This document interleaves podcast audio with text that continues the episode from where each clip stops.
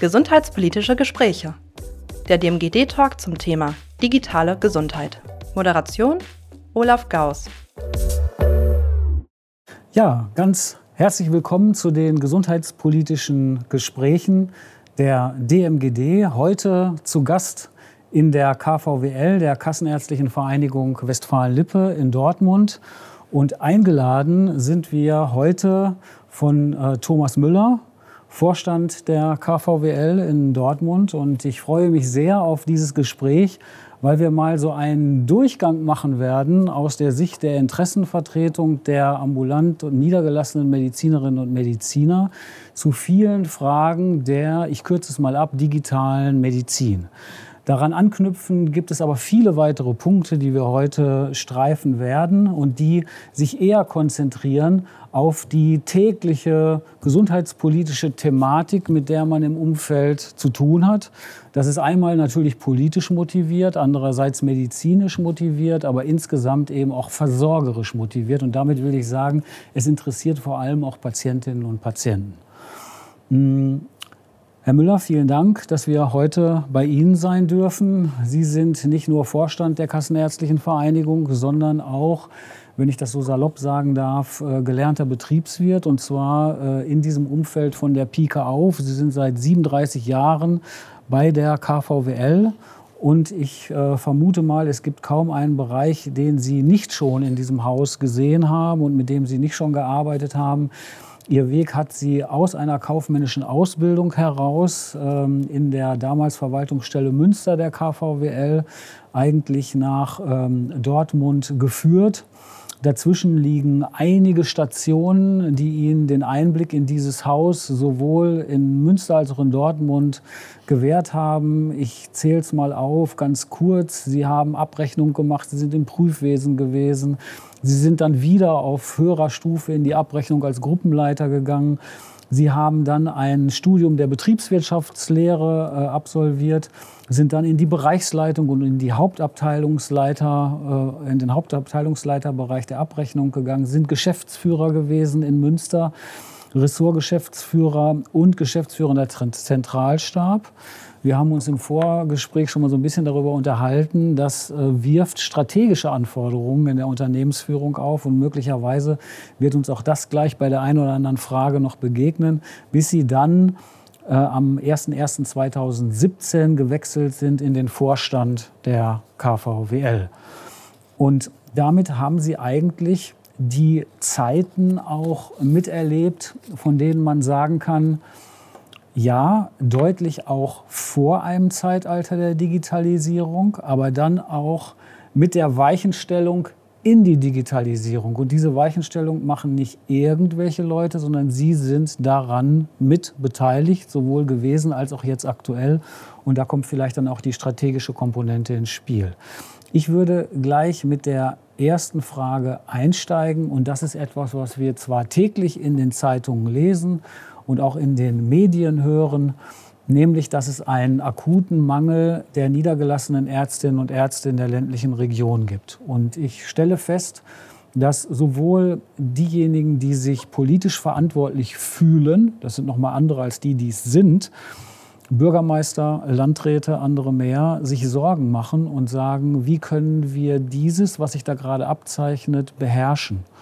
Was müsste eigentlich getan werden? Und da ist natürlich die KV die Ansprechpartnerin, die sich mit dieser Frage intensiv, nicht erst jetzt, sondern schon lange, intensiv beschäftigt. Und deswegen die Frage, weil das immer wieder strittig ist, gibt es eigentlich generell zu wenig ausgebildete Ärztinnen und Ärzte, sodass wir darauf weder in Stadt noch in Land zurückgreifen können? Oder ist es eigentlich ein Verteilungsproblem der Ärzte? Also ich kann die Sorgen und Nöte der Bürgermeister und Landräte durchaus verstehen, weil sie deckt sich mit unserer Wahrnehmung der Versorgung. Wir haben auf der einen Seite im Moment die höchste Anzahl an Ärzten in der Versorgung. Wir stellen aber auch fest, dass das Alter vieler unserer Mitglieder deutlich jenseits der 60 Jahre liegt. Und wir stellen auch fest, dass wenn ältere Kolleginnen und Kollegen in Pension gegangen sind, dass die nachwachsende Medizinergeneration eine andere Vorstellung von ihrer Tätigkeit hat. Um es etwas vereinfacht darzustellen, haben wir äh, häufig Mediziner, die bis zur eigenen Ausbeutung gearbeitet haben. 12, 13, 14 Stunden am Tag. Und wenn jetzt jemand ausscheidet, der so eine Identifikation mit seinem Beruf hat, dann ist das in der Regel nicht nur durch eine Person zu ersetzen, sondern wir gehen manchmal davon aus, dass man zwei Personen hat, Ärztinnen oder Ärzte, äh, die diese Aufgabe dann, dann übernehmen. Und dieses Phänomen finden wir nicht nur im städtischen Bereich, das finden wir auch im ländlichen Bereich. Natürlich hat jeder Arzt ob er nun bereits seinen Arztsitz hat oder neu in die Versorgung reinkommt, seine individuellen Vorstellungen, wo er am liebsten praktizieren möchte. Und da hat sicherlich der städtische Raum einen, Leid, einen, einen geringen Vorteil, vermeintlich einen Attraktivitätsvorteil gegenüber der ländlichen Region. Ähm, aber es gibt natürlich auch die Option, in seinem eigenen Umfeld, in seinem sozialen Umfeld zu wohnen und zu leben und dann morgens 30 Minuten, 35 Minuten zu seiner Praxis, die vielleicht dann auf dem Land liegt, äh, zu fahren. Auch das kein, kann eine Lösung sein, äh, um die Unterversorgung im ländlichen Bereich zu kompensieren. Mhm. Es geht aber auch darum, den Arztberuf attraktiver zu machen, sowohl im städtischen als auch im ländlichen Bereich. Und das sehen wir natürlich mit als eine Aufgabe an, der Interessensvertretung der Ärzte, Rahmenbedingungen einzufordern, Rahmenbedingungen zu schaffen, damit Ärzte in die Niederlassung gehen, entweder als Selbstständiger oder als angestellter Arzt, als angestellte Ärztin, äh, um hier die Patientenversorgung durchzuführen. Also es ist eine Gemengelage von unterschiedlichen äh, Themen, die im Moment den Einstieg in die Versorgung durchaus als Herausforderung sieht. Auf der einen Seite äh, das ärztliche Honorar, was wir haben müssen, aber auch alle anderen Rahmenbedingungen, die man als Unternehmer erfüllen muss. Wie sieht das mit den Mitarbeiterinnen aus in der Praxis? Gibt es dort ein gutes Berufsbild? findet man die. Auch da merken wir, dass es zunehmend schwieriger wird, nicht nur Ärzte zu finden, sondern auch medizinisch ausgebildetes Fachpersonal, also medizinische Fachangestellten zu finden, die äh, so eine Praxis mit unterstützen. Wenn ich gesagt habe, wir sind hier heute bei der KVWL zu Gast, dann muss man noch genauer sagen, der Ort, wo wir uns hier gerade befinden, das ist die von der KVWL aufgebaute Die-Praxis. Das ist die digitale Praxis. Und was sich dahinter verbirgt, geht ja sehr nah an das, was wir als DMGD, Digitale Modellregion Gesundheit Dreiländereck, auch versuchen zu verfolgen, nämlich wie kann Digitalisierung für ambulante Praxen, für niedergelassene Ärztinnen und Ärzte eigentlich funktionieren, sodass es tatsächlich auch zu einer Entlastung kommt. Und die, die Praxis und vielen Dank. Ich bin heute das erste Mal auch etwas tiefer in die Die-Praxis hier eingeführt worden und habe gestaunt, welche Themen alle schon mit berücksichtigt sind und wie das auch angepasst ist an die Möglichkeiten der Telematikinfrastruktur, über die wir verfügen. Also ich kann das auch nur den Ärztinnen und Ärzten, die sich dafür interessieren, mit ihren Praxen ans Herz legen. Das ist wirklich etwas, was zeigt, was im Moment möglich und machbar ist. Gleichzeitig aber auch natürlich die Frage, unser Bundesgesundheitsminister möchte jetzt eine Krankenhausreform durchsetzen. Und davon sind ambulante Praxen auch betroffen. Denn auch wir werden im ersten Schritt jedenfalls auch sehen, dass wir einen Ressourcenabbau möglicherweise bei den in Anführungsstrichen kleinen Krankenhäusern feststellen werden. Möglicherweise wird sich daraus eine Patientenverdrängung ergeben, die dann doch auch in den ambulanten Praxen landen könnte. Wir wissen es nicht, aber es könnte sein. Welche Auswirkungen erwarten Sie für die Mitglieder der KVWL, auch zusammengebunden mit der Digitalisierung? Ist das eine Form von Entlastung, die wir spätestens jetzt dringend mitdenken müssen? Ja, die Krankenhausreform wird eine große Herausforderung sowohl für den stationären Bereich bedeuten, natürlich primär, aber auch für den niedergelassenen Bereich und auch für die Patienten. Denn äh, der Weg zum nächsten Krankenhaus für den Patienten ist nicht unbedingt der Weg, äh, der die Spezialabteilung beinhaltet, weil es soll natürlich jetzt mehr und mehr in Richtung Spezialisierung gegangen werden im stationären Bereich, dass man äh, auch Krankenhäuser, die vielleicht in einer städtischen Umgebung sind, dass man die aufteilt. Nicht in jedem Haus ist eine Gynäkologie, nicht in jedem Haus ist eine Chirurgie, sondern äh, dass man hier in Richtung Spezialisierung geht.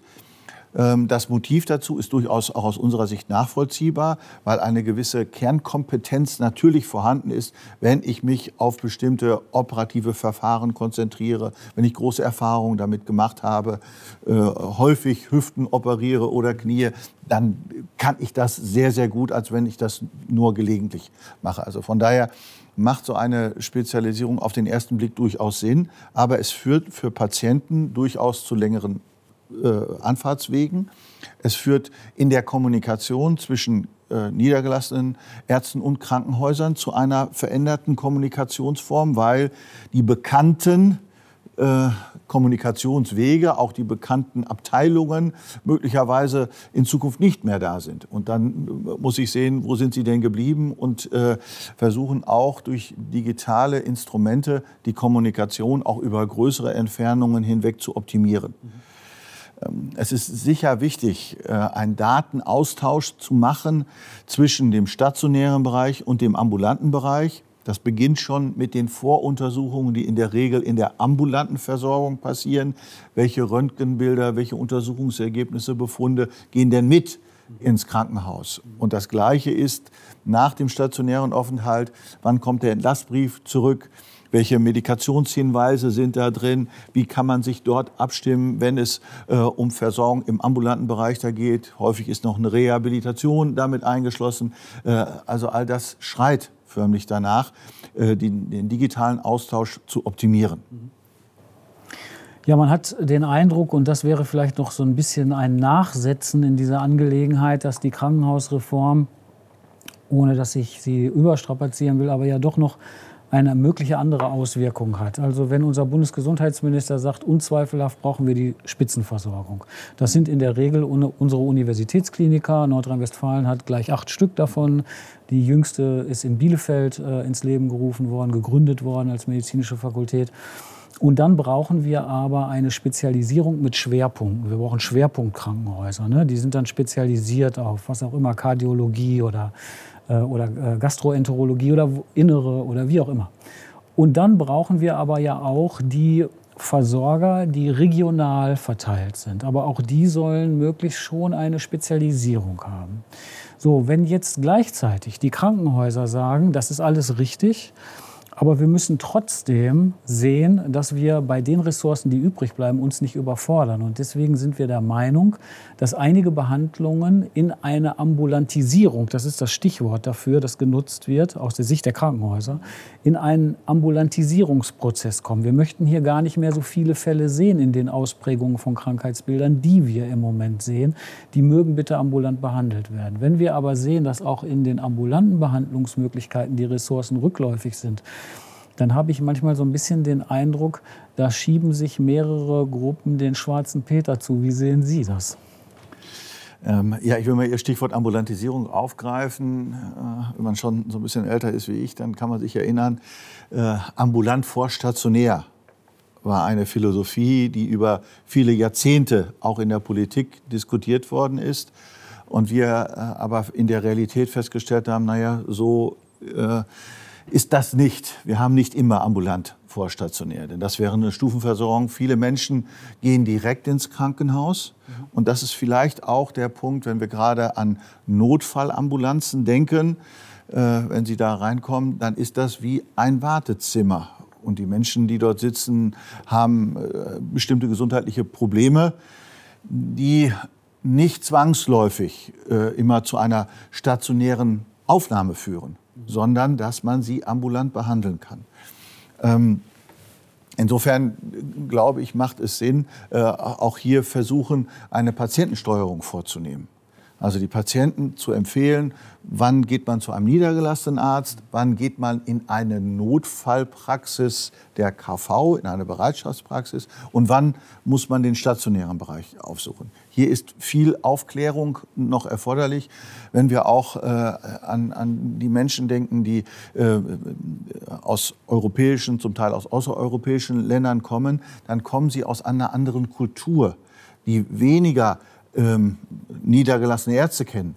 Insofern ist das nicht verwunderlich, dass auch dort der Weg direkt ins Krankenhaus gesucht wird. Wir haben viele Analysen gemacht und haben auch die sogenannten Kurzliga, ambulant stationäre Krankenhausfälle, äh, analysiert. Und dabei ist herausgekommen, dass das gerade in urbanen Situationen häufiger der Fall war dass die Menschen für ein oder zwei Tage im Krankenhaus waren. Und wenn man sich die Leistungen angeschaut hat, waren das in der Tat überwiegend ambulante Leistungen, die dort erbracht worden sind. Und das, diese Form der Patientensteuerung, die, diese Form der Aufklärung wird eine Daueraufgabe sein. Ähm, Sie haben angesprochen, dass der Niedergelassenenbereich natürlich auch an seiner Grenze angekommen ist. Das ist auch so. Sowohl in den Praxen als auch in den Notfallpraxen herrscht keine Langeweile. Es ist massiver Hochdruck in der, in der Patientenversorgung. Und da müssen wir daran arbeiten. Und da kann Digitalisierung ein Weg sein, die Versorgung zu optimieren und Zeit zu schaffen. Zeit zu schaffen für den Arzt, damit er seine Patienten anschauen kann. Ich will ein, zwei Beispiele nennen. Nicht nur mit der ähm, Terminvermittlung, elektronische Terminvermittlung, aber auch elektronische Anamnese. Dass ein Patient sich zu Hause hinsetzt, vielleicht mit seinen Kindern, wenn er vielleicht etwas älter ist, schon den Grund seines Kranken, seines Arztbesuches äh, aufschreibt, dass er seine Leidensgeschichte dort verbalisiert, dass die Medikamente, die er nimmt, da sind, dass man einfach diesen ersten Arzt-Patienten-Kontakt optimieren kann, mhm. der dann eben nicht nur in der Arztpraxis stattfindet, sondern auch zu Hause vorbereitet ist. Mhm. Das Ganze geht weiter, wenn wir in der Behandlung sind, dann äh, ist die Datenübertragung aus der Häuslichkeit heraus in eine Arztpraxis ein, idealer, äh, ein ideales Themenfeld, um auch hier Entlastung auf der einen Seite und trotzdem Qualitätssicherung und Qualitätssteigerung hinzubekommen. Wenn ich äh, rheumatologisch erkrankter Patient bin, dann muss ich nicht jeden Tag in die Praxis gehen, um das zu erzählen. So, ich kann aber meine Beschwerden eingeben, meine Befunddaten eingeben, meine Vitaldaten eingeben und kann sie einmal in der Woche übermitteln. Und dann kann der Arzt sehen, Mensch, meine Medikation, meine Therapie wirkt. Das reicht aus, wenn der Patient in einem Quartal wiederkommt oder vielleicht sogar auch nur in sechs Monaten wiederkommt. Diese Form der Kommunikation zwischen Patienten und Ärzten führt zu mehr Zeit, wenn sie datengestützt funktioniert äh, und wenn sie eben qualitätsgesichert umgesetzt wird. Ich verstehe das so, dass wir versuchen, in der Digitalisierung äh, etwas anzustreben, was äh, von der Kommunikation bis hin zur Befundung und bis hin zur Nachbehandlung auf mehr Effizienz sitzt, setzt, auf einer auf ein, basierend auf einer Datengrundlage und Datenübermittlung.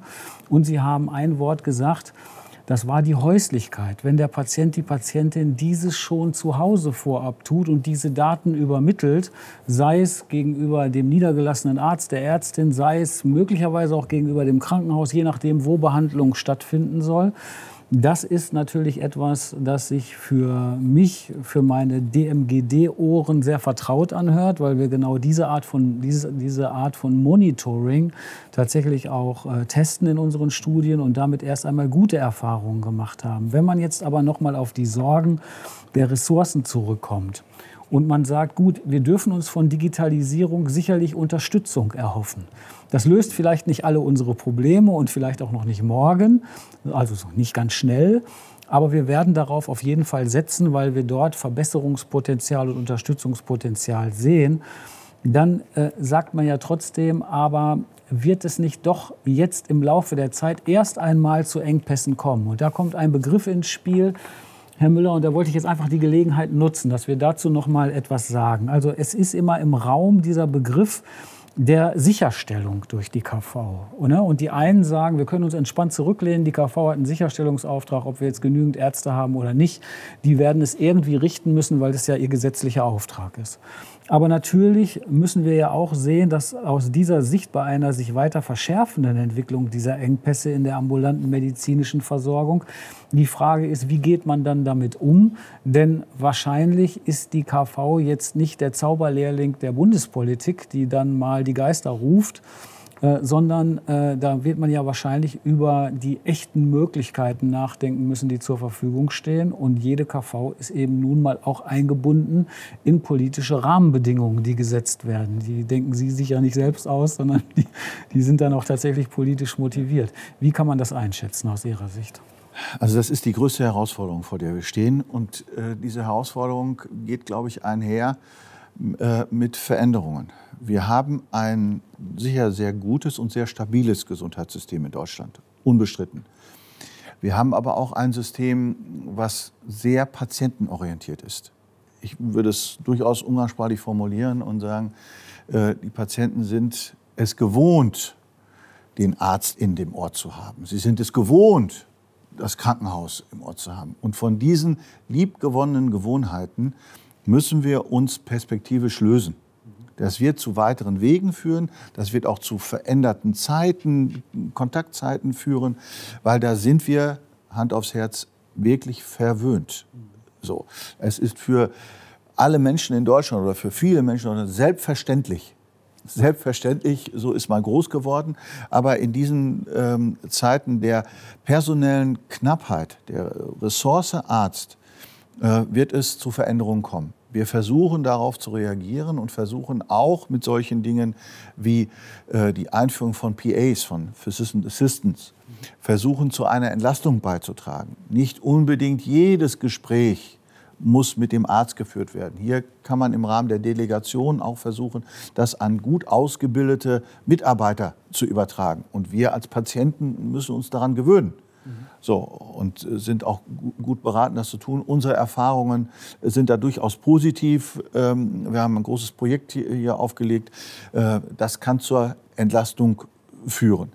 Äh, auch wird für Ärzte zur Entlastung führen, dass wir im Bereich der Digitalisierung Digitalmanagerinnen ausbilden, die den Arzt entlasten, weil Hand aufs Herz, ein Arzt ist ausgebildet zur Behandlung von Menschen. Und das ist seine Profession, das ist auch seine Leidenschaft. Da hat vielleicht der eine oder andere noch weitere Leidenschaften. Aber ich kann nicht erwarten, dass ein Arzt nicht nur der exzellente Mediziner ist, er soll auch noch der exzellente Steuerberater sein, der exzellente Jurist und er soll auch noch äh, ein Zweitstudium äh, in Digitalisierung gemacht haben. Das überfordert äh, jeden Menschen äh, und von daher brauchen wir auch da Unterstützung, damit sich Ärzte auf das konzentrieren können, was sie am allerbesten können, nämlich Menschen zu behandeln. Das erinnert mich so ein bisschen an die zugegebenermaßen auch akademisch geführte Diskussion, die sagt, ähm, muss der Mediziner, die Medizinerin von morgen eigentlich schon im Curriculum auch eine gewisse Grundbildung oder Grundausbildung in Informatik haben, weil möglicherweise die Medizin der Zukunft eben auch mindestens zu einem Teil auf einer Datenmedizin beruht. Wenn man das aber täte, dann würde man sagen, wie lange braucht man denn, bis man Medizinerinnen und Mediziner in der Tätigkeit hat als Fachärztin oder Facharzt? Dann sind mal, und ich untertreibe jetzt mal, dann sind zwölf Jahre rum. Und wenn man das äh, äh, gleichzeitig in einer Fort- und Weiterbildung sieht, dann würde man sagen, wir nehmen den Medizinerinnen, wie Sie es auch gesagt haben, und Medizinern die Zeit, von der sie ohnehin wenig haben. Wenn man dann aber sagt, dann könnten es Dritte sein im Rahmen der Delegation, was ja zunächst mal einleuchtet. Das können medizinische Praxisassistentinnen sein, das können aber eben möglicherweise auch neue Berufsbilder sein. Sie haben es erwähnt, der Physician Assistant, mit dem unsere britischen Freundinnen und Freunde ja gute Erfahrungen haben, aber auch die Skandinavier haben damit experimentiert, beziehungsweise das Berufsbild eingeführt, wenn auch mit ein bisschen anderen Vorzeichen. Aber ähm, das, äh, wären das Orientierungen, an denen, die wir in Anspruch nehmen sollten? Ist das ein Weg, den wir konsequenter beschreiten müssten? Ich glaube schon. Ich glaube schon, dass das zur Entlastung beiträgt und dass es auch oft noch äh, ein Stück weit zur Versorgungsverbesserung äh, beiträgt, weil wir hier Teilspezialisierung haben. Und ich halte es nicht für angemessen, jetzt das Medizinstudium noch äh, um diese Frequ Sequenzen zu erweitern. Ähm, es ist schon, glaube ich, herausfordernd genug und das äh, würde ich nicht tun. Auf der einen Seite wächst jetzt auch eine Generation ran, auch das äh, können wir wohlwollend zur Kenntnis nehmen, die erfahren ist, die groß geworden ist mit digitalen Produkten. Und wenn ich an meinen Hausarzt denke, also so schnell, da kann ich ja schon gar nicht mehr Schreibmaschine schreiben, hätte ich beinahe gesagt, wie er sich so an äh, seinem Computer bewegt. Also wir sagen, hier treffen zwei Dinge aufeinander. Auf der einen Seite äh, gerne in vielen äh, Bereichen eine Form der Delegation und auf der anderen Seite, weil es ein eigenes Hobby ist, äh, das auch mit hinzukriegen. Beide Wege sind zulässig. Wenn wir noch mal in das Berufsbild hineingehen und hineinschauen von Ärztinnen und Ärzten, dann sind die ja eingebunden auch in ein intersektorales System. Niemand ist alleine auf der Welt. Ne? Es gibt die Menschen, die auch aus einer ärztlichen Behandlung heraus vielleicht in eine Pflegestufe kommen und dann müssen dort Verbindungen geschaffen werden. Das Ganze kann auch unterbrochen sein in der häuslichen Pflege durch Krankenhausaufenthalte, die dann vielleicht mit der stationären Pflege auch einhergehen. Ähm, wenn wir da über den sogenannten Patienten-Journey reden, wir gucken nur auf den Patienten und wo muss der überall hin, um die Versorgung in Anspruch nehmen zu können, die jetzt wichtig ist. Äh, und dazu gehört vielleicht dann auch noch die Rehabilitation. Dann kommen hier in Deutschland unterschiedliche Sozialgesetzbücher zum Tragen, weil wir Gründe hatten in der Vergangenheit anzunehmen, dass wir eine medizinische Versorgung in einem eigenen Sozialgesetzbuch festschreiben und eine pflegerische Versorgung ebenfalls in einem anderen Sozialgesetzbuch.